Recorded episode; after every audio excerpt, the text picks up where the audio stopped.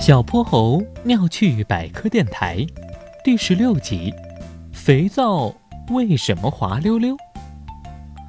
楼下的空地上，小泼猴正在为自己的肥皂水动力船小实验做着认真的准备。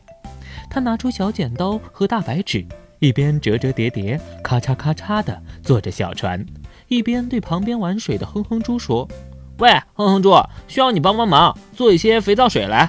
喏，这是肥皂。”哼哼猪停下了玩水，用湿哒哒的手接过肥皂，刚想握牢，谁知啊，那块肥皂就滋溜一下，从他手里像一颗肥皂做的炮弹一样发射了出去。小泼猴连忙闪身躲到一旁，要不然啊，就要被他的肥皂炮弹射中了呢。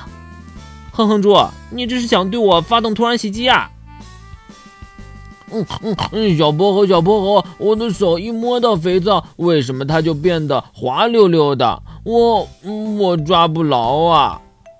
小泼猴哈哈大笑，哈哈哈，原谅你了。我告诉你吧。肥皂里有一种叫做表面活性剂的东西，遇到水的时候，它们就形成了一层油，就是那种滑溜溜的油。